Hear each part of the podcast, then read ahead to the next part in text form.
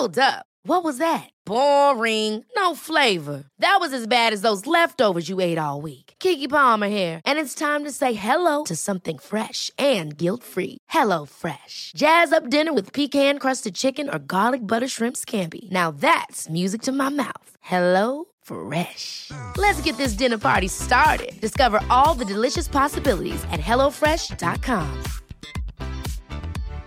Here's a cool fact a crocodile can't stick out its tongue.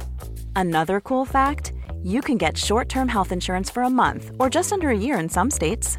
United Healthcare short term insurance plans are designed for people who are between jobs, coming off their parents' plan, or turning a side hustle into a full time gig. Underwritten by Golden Rule Insurance Company, they offer flexible, budget friendly coverage with access to a nationwide network of doctors and hospitals. Get more cool facts about United Healthcare short term plans at uh1.com.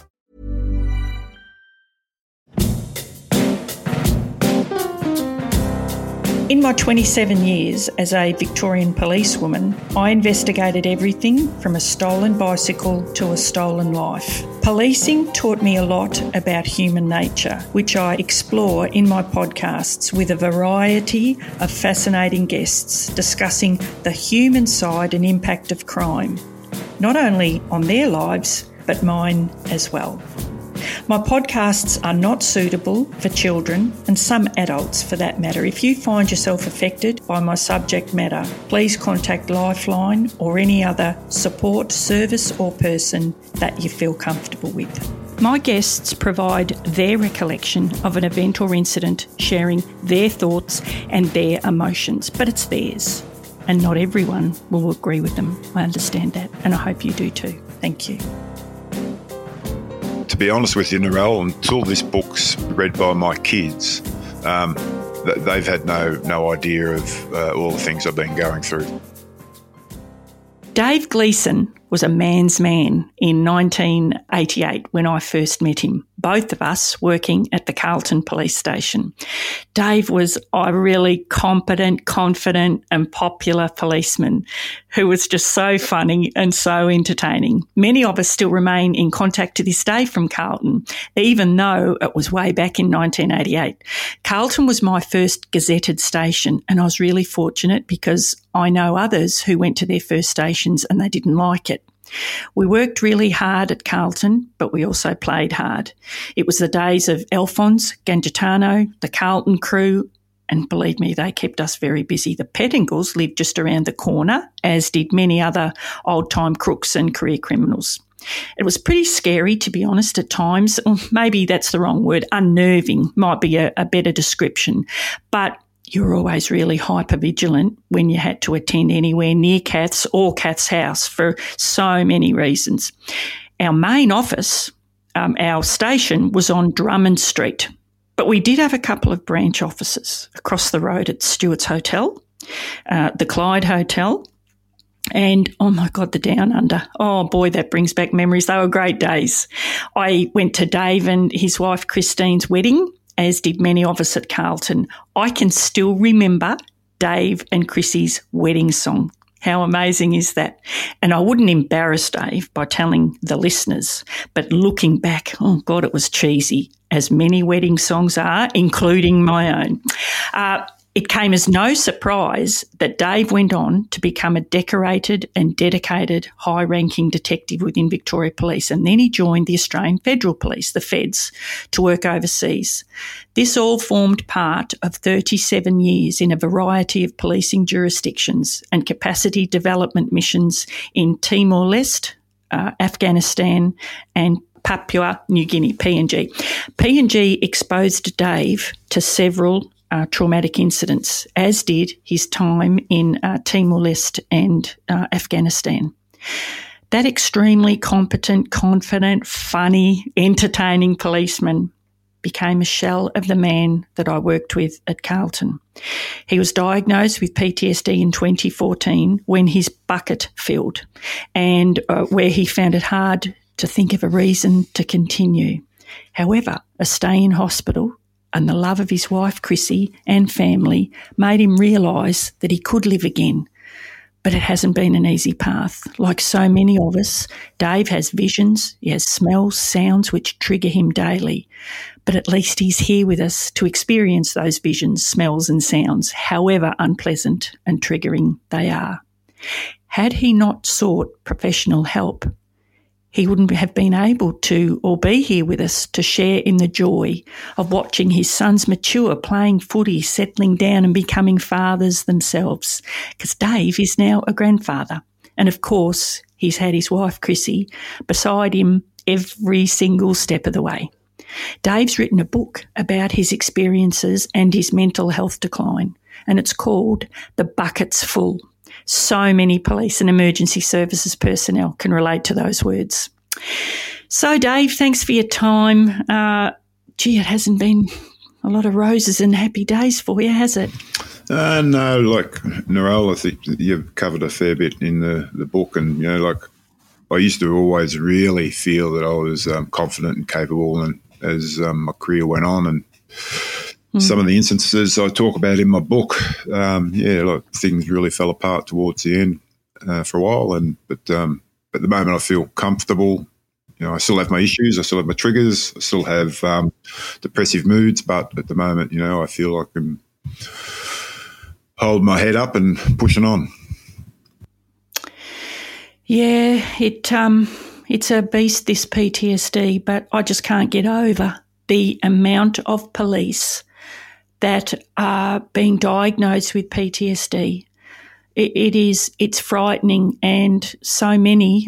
I'm just hearing too many that aren't dealing with it, and they've they're ending their lives rather than deal with those triggers and sounds and smells that we were talking about. It's just too many. And if you and I can give people hope that, yeah, you know, we've had some pretty dark days, but we come back, don't we? Well, well, exactly, and that was in the end. that was the the reasoning behind the book because so many uh, instances of PTSD with police that I've um, learnt about that was the end of their career. So in some um, instances, mine's a little bit different because you know I kept going, I pushed on, and nine years later, um, after my first diagnosis, I've um, yeah I've pushed through and I've managed to work and continue with my policing career on a reduced. Um, scope, you know, with um, I'm not allowed to carry a gun for a number of reasons, but um, you know, I've still returned and I've been effective. I've effected arrests in that time, and you know, I've done briefs, gone to court, uh, travelled, but um, you know, and then you have the downward spirals for whatever reasons, and yeah, so but I'm I'm pretty happy in s- some circumstances that you know that I've I've pushed on and I got to finish my career, not the journey that I wanted, but you know, I'm, I'm here and I'm talking to you today, and hopefully, uh, you know, if, if, people listen, that, that, that you know, they can realise that you can, you know, you can go on and be productive uh, at a reduced level, and mm. yeah, we're here to have our chat. Mm.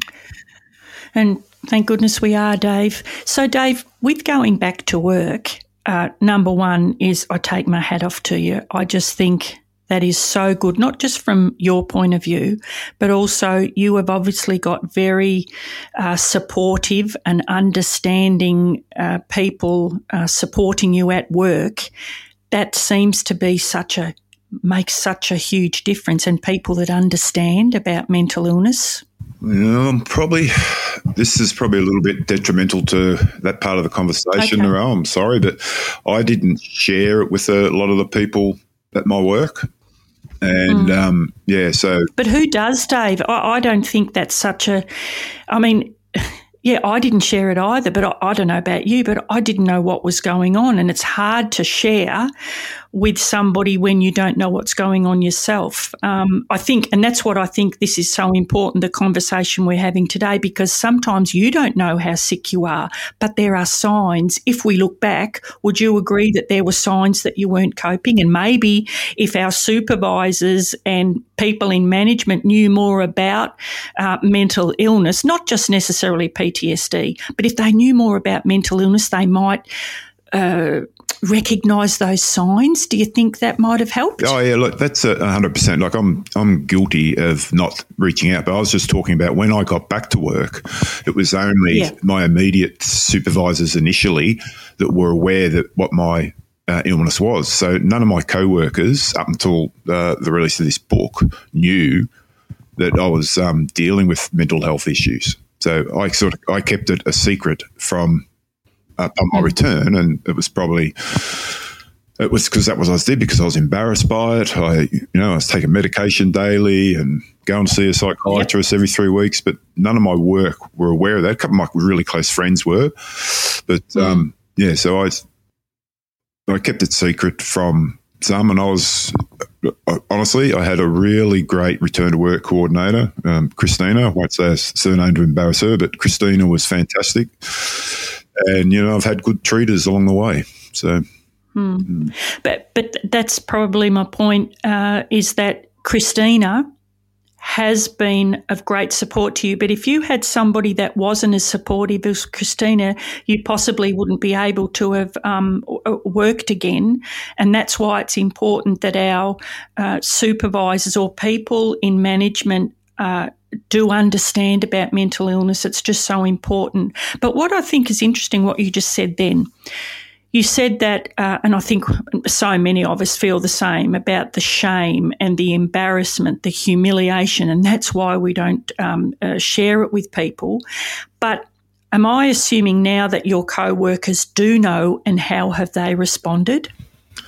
Uh, well, the, the close ones um, that have been my, you know, like my close friends, uh, they're aware of it, and uh, but a lot of them will only find out once they either read the book or someone tells them about the book, but I haven't outwardly said, "Oh, look, this is what happened to me." And um, to be honest with you, Narelle, until this book's read by my kids, um, they've had no no idea of uh, all the things I've been going through. So the release of the book and the uh, wow. the yeah the the writing of it that was was all kept secret. Um, I didn't talk about it and because I didn't feel comfortable sharing it. But now I think I'm at a stage in my life, and that's why it's I'm here now talking to you. I guess. Mm. But but also I think that's such a, a shame. But I completely get it. We don't talk about it because of that stigma. It's the stigma of mental illness, and what we need to do is normalise and not stigmatise mental illness as just another illness. I, I just can't get over you know, I, I broke my leg uh, or broke my ankle a couple of months ago, and everywhere I go, somebody will say, "Oh, what did you do to your ankle?" You know, and it's just it's just a normal conversation. But if I was showing signs of mental illness, people avoid us. Uh, they don't. They can't. I don't know. They don't want to talk about it. They don't know how to talk about it, and that's why this book, as you're saying, is so important.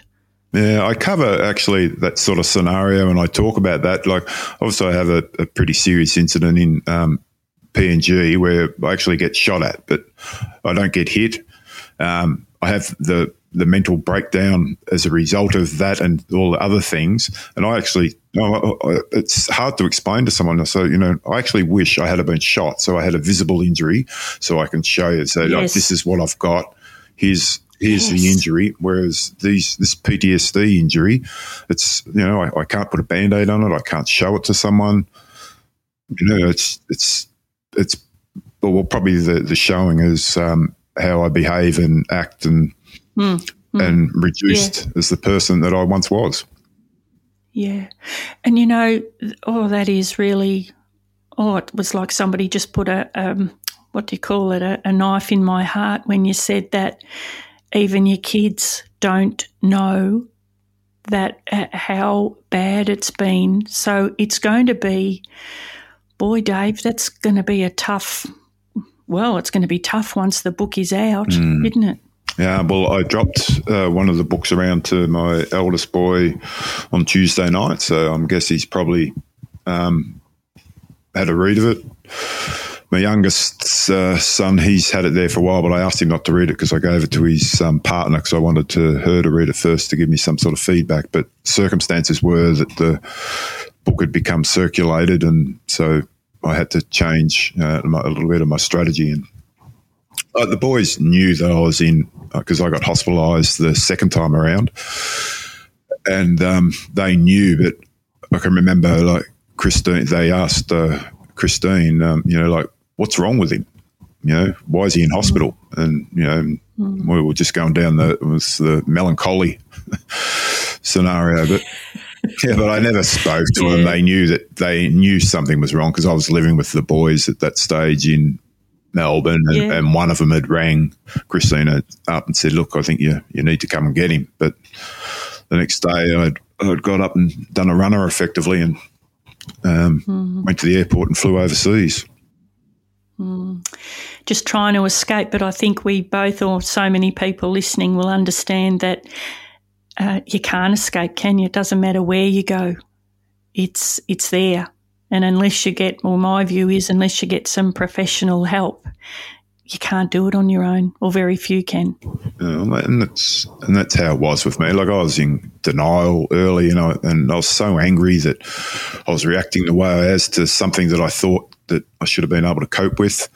And that was the the first time. Uh, of, that was back in 2014, and I can remember that, that, I was that angry with myself once. I went to a one of the psychologists that I had to see. This wasn't the one that I ended up following up with that was really good for me. It was the when I was trying to get the, into the recovery mode and get help, and they gave me a CD uh, for mindfulness. Anyway, yes. I, I, stuck it in my car and I was driving up the Hume Freeway and I was listening to the this CD. Anyway, I pushed the button, opened the window, and tossed it out the window because it was just I was so pissed off. Yeah. That was yeah, that was, that was my introduction to treatment was this CD, which I ended up throwing out the window. Yeah, yeah, I understand the anger. Boy, do I. Um, I we will go into uh, your time in PNG because uh, I was talking to my sister the other day, and I was telling her about you and how we'd made contact, and she said it makes her angry that uh, we've got our police members going overseas for what's meant to be a peace make, uh, making. Um, what do you call it? A peace peacekeeping uh, making or peacekeeping. That's peacekeeping it. Peacekeeping and capacity development. Yeah, and you come back, you know, having experienced or been exposed to so many, you know, traumatic incidents. It it so that's why I, I do want to go into um, why we go over there and why this happens. But just before we do, I just wanted to just go back to Carlton for a minute. Um, as I said, we played hard, uh, but gee, we worked hard. Um, what are some of the memories that stick in your mind um, from Carlton? Because those days, Carlton was like the oh the centre of crime, wasn't it? Like with Alphonse and the Pettingills. Boy, it was full on. Um, yeah, well, I'm a, a, bit like you. That was when I first went to, to Carlton. It was my first um, uh, gazetted station. Although I'd done, I think, after the uh, training the, the PSATs, I think it was back in the day. I did uh, eight months at the City Watch House. And if you want to talk about being introduced to the criminals of um, Victoria, eight months at the City Watch House was. Yeah. And uh, yeah. so there's stories like I don't even really talk about that in the, the book much, but the stuff that went on in that um, the old City Watch House was just um, amazing. And it was, yeah. in some ways, it was uh, defining of me as a police person because you had to have that ability to communicate with them, and you had to have Certainly that. Did. You, you yeah. had to have that yeah. cunning as well to try and outdo them. So yeah, when I arrived at Carlton, I just remember that it was my first time being the, the senior man on the van, and like you said, those days were it was a, like I think back now, and the memories are so fond of my time at Carlton because we did we were so social. I can remember going out like on a uh, like midweek Tuesday or Wednesday night after the you catch up with the night shift crew, and there would be anywhere between fifteen and twenty of us going to watch a band or having a beer and. You know, remember the, the, the the netball team. Were you part of the netball team? I certainly was. Excuse That's me, I right. was goal attack. Can't believe you, you didn't remember that. Well, I remember you being at the social when we used to go to the Clyde and that, but I couldn't rem- actually remember if you played Narelle, so I apologise for that. That might be Oh the memory. yes, I was the I was I was the main member of the team. The team would have fallen down without me. I'm sure you would have, but but that's sort of yeah. So they were my, my memory, and, I, can- and you also didn't touch on, but Bouverie Street was going um, crazy back then with all oh, the I cars coming forgot home. about. Yes. Well, I was working the night when um, the, the I think it was Pinky uh, McGrath and um, I can't remember who he was working with. They got a Molotov cocktail tossed on the top of their police car in Lygon Street. So you know, like there was some serious stuff going on with uh, the old Bouverie Street as well, as apart from all the the other activity with the flats and um, the, yeah, the high rise. Bouverie Street. We were at our wits' end, but but that was a Sunday night, wasn't it? Bouverie Street was Uh, big on a Sunday Friday, night. Friday night, and Sunday night. Yep. Oh my god, yeah, yeah. Do you remember the uh, when the lion escaped from the zoo? Were you there at that time? I've got the pictures of when the lion escaped from the zoo. Are you serious? I'm serious. Tell us about because what I've got in the back of my mind is JC. Uh, uh, yeah, we all had names, but JC. Uh, he went there and he got the div van bogged or something. Am I? Is that the same incident? No, I'm talking about when the no the lion, um, the guy hopped in the lion cage and wanted to fight the lion, and he got um, he got got chewed chewed to pieces by the lion, and we had to go down the, the, with the van the next morning because I had to separate the lion from the the deceased deceased body. Oh my God, Dave! Yes, oh, yes. The, I do apologise to JC. Yep. Uh, I think he did go down to the zoo at one stage there. It had been raining and he was told uh, not to go down there or something, but he did and he got bogged and oh, he got into all sorts of trouble. But oh, yes, the lion that ate the man. Yeah, Oh my goodness. yeah, Oh so- yes, but that, that man that man had a, a few issues. Well, yeah, he had a few issues. I remember. Oh, I think he had a few issues in the role if you're getting into a cage in your karate outfit and wanting to take on the. His black belt didn't do much for him that day, let's say. Oh no! Um, oh gee, you've just reminded me. God, Bouverie Street and the Lion. Um, so, what was it? Um, oh, tell us a bit. Sorry, before we go on, tell us a bit about your Vic Pol career because you became a detective senior sergeant. So, is there some jobs that you remember that um, you were particularly proud of, or that you've never been able to forget? Uh, there's, well, there's certainly jobs that. So I left Carlton and went to um, Fairfield, and like, Yep. some Oh, of the that's things that like a lot of people don't understand now is that like I wasn't the academic that come through. Um, you know, like school, like as in the seventies, you left school when you were sixteen, got an apprenticeship, and that's Correct. that's what I did. Yes. So, yeah, I joined the police as a young 21, 22 year old, and then uh, Carlton, Fairfield CI, and you talk about work hard and play hard. I think old Fairfield CIB was um, infamous. Yes. Selling a little or a lot? Shopify helps you do your thing however you cha-ching. Shopify is the global commerce platform that helps you sell at every stage of your business. From the launch your online shop stage to the first real life store stage, all the way to the did we just hit a million orders stage.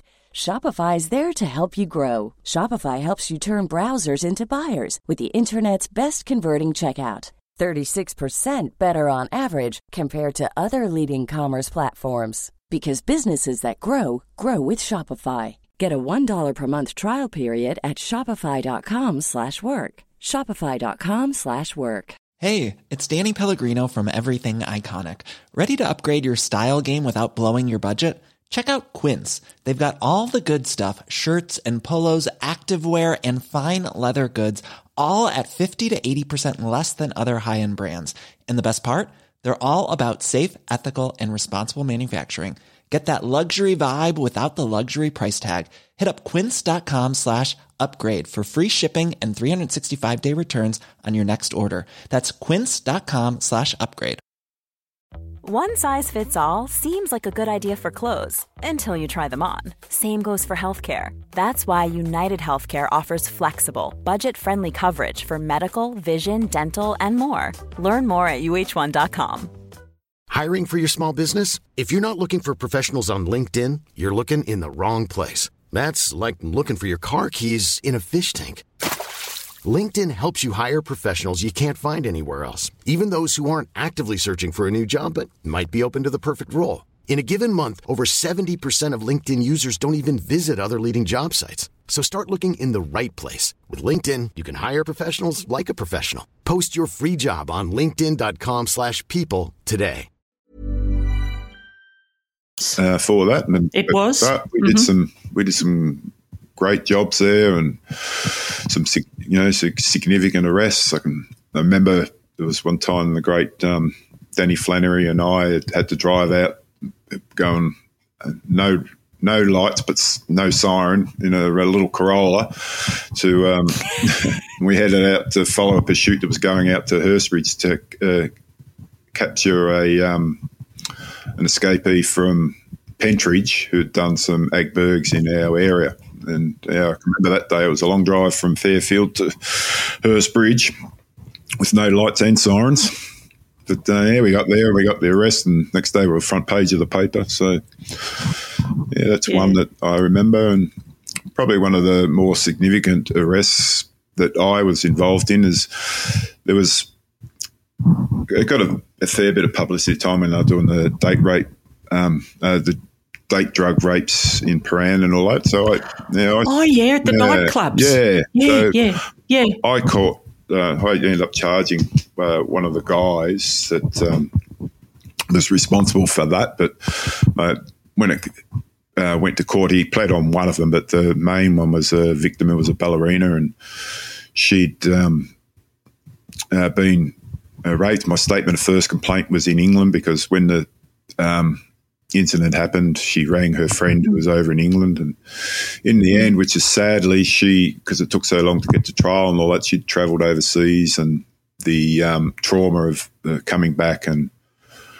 being involved in the, the process was too much for her, and um, the charges were not progressed with. So you know that sticks in my mind as one of it because it was a really good job, and ironically, Yeah, yeah.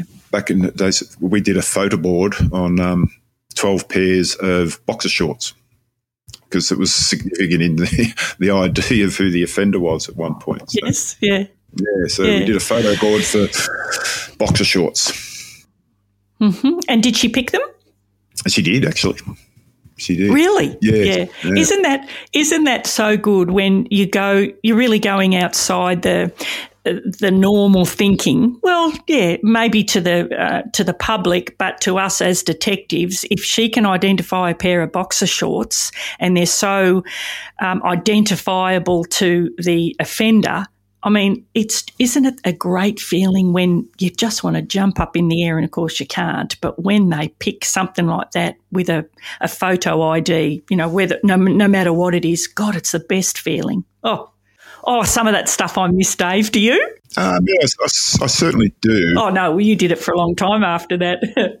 Yeah, well, that's uh, and I cover off on a couple of the significant events in the in, uh, in the book, and some of those are the th- things that become issues for me later in life, which I thought at the time I'd dealt with, but um, yeah, they were just chipping away in the background, and I get exposed. They have some exposures later on, and Yeah. Yeah. Oh, and and so, Dave, what was it that attracted you? So you you work at uh, Fairfield, you do all this great work. What is it that attracted you to going to the AFP? Well, after I actually I get promoted and go to Brunswick, and again Brunswick was crazy for a, a sergeant there at the time because you know we're turning over night shifts every three or four weeks, and personal circumstances. After a few years, well, I moved to Euroa, and then um, went up to uh, the Benalla as a at that point as the acting detective sergeant because filled on up some famous shoes up there and Denis Tanner replaced Denis. Oh yes, yeah. Yes. And then um, Feel free if you want to expand on that. I, I think I'll I'll leave it alone. Yeah, but- I'll leave it alone too because Yeah. um, Yeah. at Benalla Yeah. at the time you were either pro Denis or not pro Denis. So it was. and Yes, I didn't. I I really think didn't have enough knowledge to make any opinion. But anyway, but I was in his position, so that was different. Okay, right. Yep. Then, um, yeah, I, there was um, some personal circumstances which it's not my story to tell. But anyway, I was made up my mind I was going to go back and um, live in Melbourne. So I took up a position at the um, airport, which was a AFP. They were VicPol members working for the AFP after the, the Yep. Wheeler review. So I worked there for about 18 months.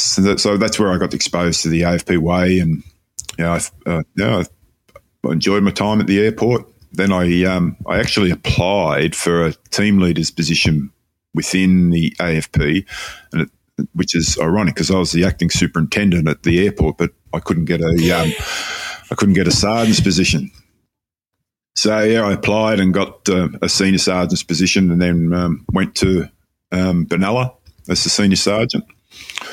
And um, yeah, this a few things happened, and in the end, I was just, to be honest, I was just um, probably they were the warning signs at about this time.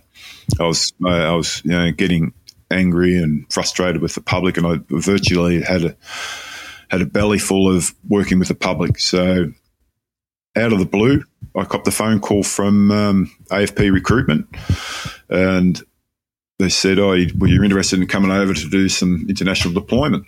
And I initially said no, but um, I cover off again in the book. I had this triple fatal on the highway where I had to go out, and that was probably, um, yeah, the end of wanting to do that sort of um, policing. Yeah, yeah. And yeah, and then um, so uh, about two days later, I think it was, I rang the guy that had rang back and said, "Oh yeah, send me out a letter of offer."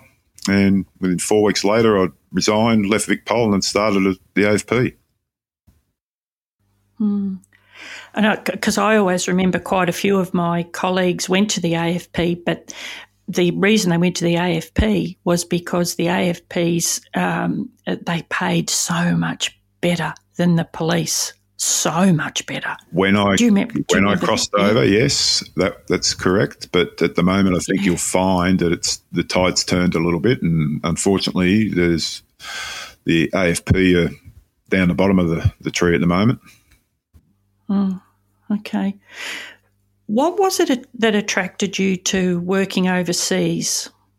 Well, Just to, was it to try and get away from things, or No, there's look, obviously uh, I felt I'd done as much as I th- needed to do in VicPol. Like I was, like again, I wasn't the academic, and to progress past senior sergeant, you need to go back and do your studying, and and I've always that, that was uh, that policeman that um, learnt through doing, Yes. and yeah, so Yeah. you know, like so that's that was my way of um, keeping my, my police career going. So I'd, you know, I'd learn by doing, and then um, yeah, I I think the opportunity to go and work overseas. I was a little bit naive to it, to be honest, because there's different. I think most of us are, to be honest. I don't think anybody, many of us have got any idea. Yeah, so I and then through the research I had to do to uh, work out what um, I wanted to do, I, I understood there was cap- capacity development and there's also peacekeeping missions. So you know, I just felt my skills and um, yeah, my way of life would was suited to that policing. So yeah, I took the opportunity and. Yeah. In some ways, you know, Can you tell me? Oh, sorry, Dave. I was just going to ask. That I understand the peacekeeping side of things, well, to a point. But what is the capacity? Development. What's that called? capacity development. What's that about? Well, that's where you're going Yeah. in and you're trying to make the the police that, are working in that particular country basically better, building their skills. And Okay, so you're training training them sort of, effectively, yeah, yeah. Okay, righto, righto. Yeah. Okay, so you decide to go with the peacekeeping side of things or the, capa- uh, Uh, the well- capacity development? You get. Um, well, ironically, after all this, after leaving um, Vic Pol, 'cause I didn't want to do general duty, I, you know, had enough of the public. My first um, posting in the end was with um, Northern Territory Police in the um, So I went and worked at a place called Harts Bluff for um, about seven months, I think so, which is um, a, a, community uh, about three and a half hours west of Alice Springs. So I was back doing GD's policing initially, because it was part of the um, government of the day's um, reaction to the uh, child abuse and um, domestic violence within the uh, Northern Territory. And was that your role? Uh, like, was that about being witnessing and being exposed to a lot of child abuse and domestic and family violence? Um, at Harts Bluff, most of the um, activities that, or investigative side. It's basically a general duties police station, but you're three and a half hours. There was two AFP and one NT guy in our um, okay mission. So you're doing um, general policing work, but I'd say 80% of our work back then was uh, domestic violence and alcohol related violence. How did that affect you? Well, I think I was probably a little bit more experienced than the other guys and had seen it all before. Like it wasn't, it's as sad as it sounds, it wasn't new to me, you know. And unfortunately, as a police officer, at different areas you work in, you, the the amount of domestic violence incidents you have to attend, you know, are significant. So that wasn't like I had a great time in Harts Bluff. I was really uh, peeved when I was told I was going to my first mission after leaving Vic Pol was to be in another police force, but um, I was so grateful for that experience. Hmm. Hmm. Yeah, I bet you were. It just just uh, shows another side of life that we're not exposed to. Certainly not down in Victoria. Well, I suppose there are pockets uh, where um, you would have been exposed to something similar, but it's just so far away from everything, isn't it? it it's up to you and your two colleagues. That that's it. Yeah, and you most of the time you you know you, are getting woken up at like one and two o'clock in the morning by someone throwing a rock on the roof of the police complex to get your attention, and, and you'd have to go out and deal with it. Your khaki overalls. And then from there, you go. When do you actually go to PNG? PNG was the last mission. Um, so I, okay. I, went to yep. after uh, Harts Bluff. I went to Timor for twelve months, and tell was, us a bit about that because nobody. I don't think, unless you've been there in the capacity you did, nobody really understands about all that. So, can you tell us? Um, yeah, well, explain it a bit. Timor, when we were in Timor, we were uh, it was a UN mission, so we were actually the police there. So we worked alongside the local police. And when I first went over, I was assigned to a place called Baucau, which is probably about two hours, two and a half hours drive from Dili. And uh, Baucau was greatly influenced by the Portuguese because they'd um, occupied um, the area, but it's an extremely poor country. And due to all the violence and the invasions of the Indonesians and the um, civil unrest, majority of the um, population was, I think it was like 60% were under 30 years of age. Like it was a very, very young country because all the um, older adults had been, um, had lost their lives in one way or another. And again, it was like I had some shocking uh, incidents, but again, I thought I was coping all right in um, Timor, and but again, did some great jobs. Did a, a human trafficking um, job there with an old friend of yours and mine in Diggers and uh, Digger Dorman. Oh, so you did it with Digger? Yeah. Well, initially I was up in Baucau. I did six months up in Baucau. Then I come down into homicide. Yeah. And so I was working homicide for. I, I was in in the end, I did about five months, but I had an incident with the um, coroner, uh, a lady from Cuba, and I was wasn't all that satisfied with her well, not findings, but her undertakings in a um, um, autopsy, and she complained um, about the Australian guy at the autopsy, and in the end, I was um, given the option to go to another area, and I took up a position with Digger in narcotics. So we were doing the, there was me, Digger, and two uh, PNTL, Timorese police. Hmm. And you know, just for the listeners, and I hope you don't mind me saying, Dave, but um, Digger was one of the the most charismatic.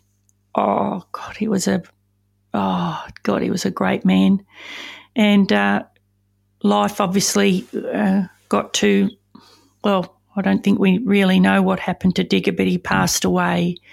But obviously, a very troubled, a very troubled man, and did you see any troubles with Digger when you were working with him? Because we all used to work at Carlton together. I don't know if yeah. I just said that, but yeah, yeah. well, um, like Digger and I, obviously, we started the same day with the AFP, and okay, yeah, so like, and I'd had that exposure, obviously, working with Digger, and I've been to, he went to his first wedding and come to our wedding, and Digger and I were very good friends, and I talk about Digger. I actually devote a whole chapter to Digger in the, the book oh, because he deserves a whole book.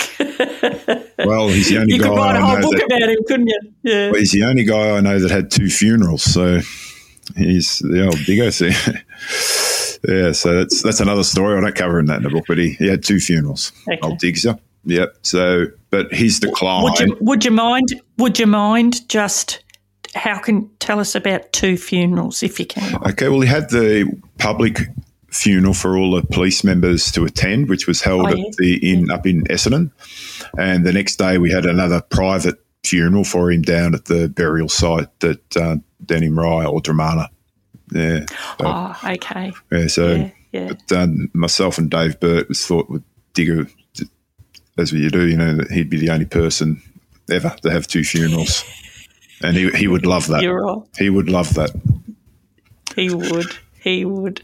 And you're going to. Sorry, you're going to tell us a story about Digger. No, I was just going to say that you know, like I, I have a whole chapter, and I've actually included my um, the statement I did for the coroner for his inquest because I think it's a good yeah. read and how um, troubled Digger was in the end, and um, he certainly had serious issues that um, we never ever, no one ever ever got on top of. And what happened to him when he passed, I'm not 100 percent sure, but um, it's just sad that he's declined from the guy that we knew in the mid 80s to oh, yeah. his passing. There was a completely different person. Like he's still um, charismatic and all that, and it uh, actually I used to I didn't joke with him. I used to tell him, "See, you're a bloody narcissist, digger," and that's how he became in the end. But he. Um, yeah.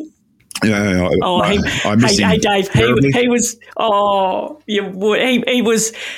He'd be close to the most charismatic man I ever met in policing. Mm. Oh God, he was a he was a great bloke. Just so sad, isn't it? And again, it's what we are exposed to, and particularly what you're exposed to over there.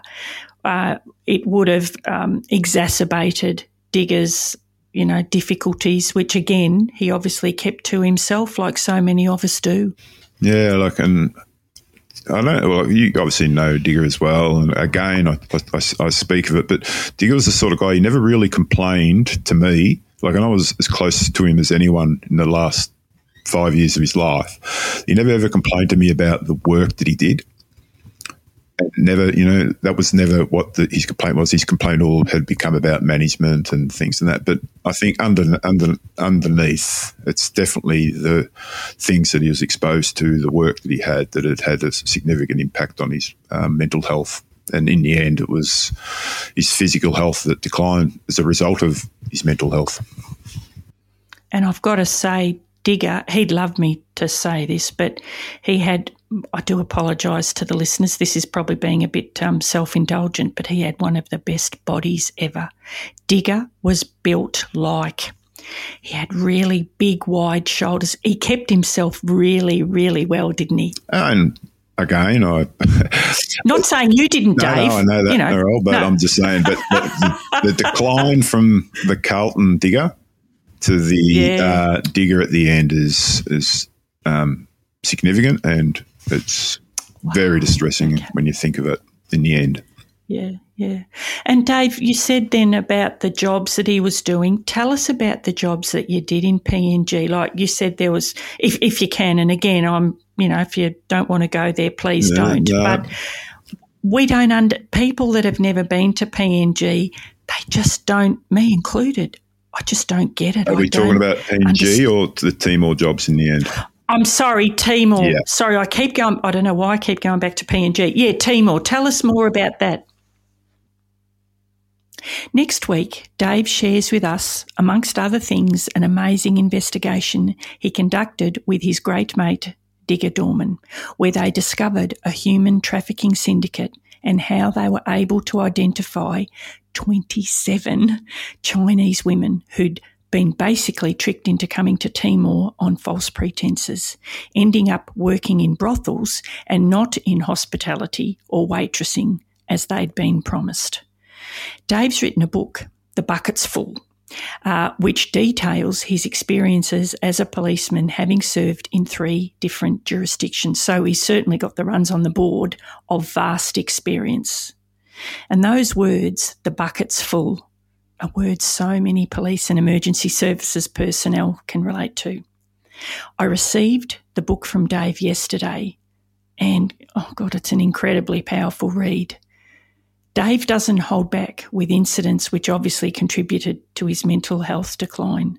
One particular incident I read about where Dave nearly lost his life had me just shaking my head in disbelief at the inadequate, well, actually, unbelievably inept support that Dave didn't receive.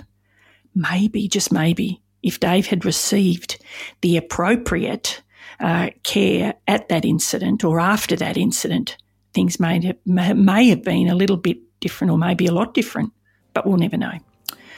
It's hard not to wonder if sending AFP members overseas to help police forces in other countries combat crime is worth the damage it does to members of our peacekeeping and capacity development programs. It's too many, in my view, come back damaged beyond repair. Anyway, we'll talk to you next week. Have a great week.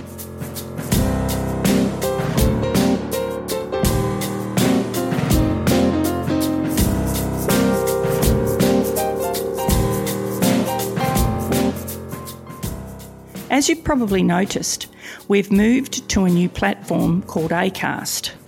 I think that's the right expression, I've got no idea. And my previous reviews haven't transferred over. I need reviews.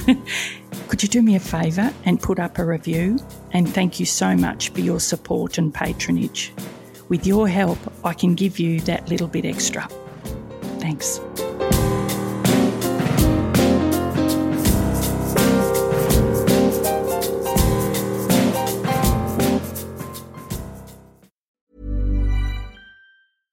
Ever catch yourself eating the same flavorless dinner three days in a row? Dreaming of something better? Well, HelloFresh is your guilt free dream come true, baby. It's me, Keke Palmer. Let's wake up those taste buds with hot, juicy pecan crusted chicken or garlic butter shrimp scampi. Mm. Hello Fresh. Stop dreaming of all the delicious possibilities and dig in at HelloFresh.com. Let's get this dinner party started.